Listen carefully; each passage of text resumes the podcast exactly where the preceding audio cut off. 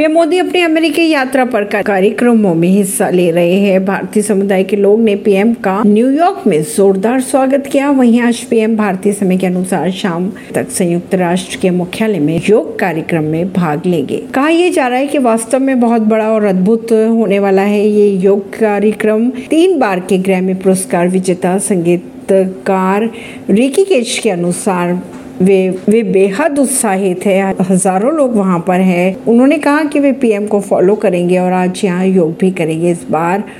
वास्तव में ये बहुत ही बड़ा अद्भुत कार्यक्रम होने जा रहा है कई लोग हो सकते हैं इस योग कार्यक्रम में शामिल न्यूयॉर्क में संयुक्त राष्ट्र मुख्यालय में पीएम मोदी के नेतृत्व में होने जा रहे योग कार्यक्रम में संयुक्त राष्ट्र महासभा के अध्यक्ष सिसाबा कोरुसी अभिनेता रिचर्ड गेयर न्यूयॉर्क शहर के मेयर एरिक एडम्स भारतीय chef restaurateur Vikas Khanna Grammy पुरस्कार विजेता रिके केज भी शामिल होंगे ऐसी ही खबरों को जानने के लिए जुड़े रहिए जनता श्रिश्ता पॉडकास्ट से परमेश दिल्ली से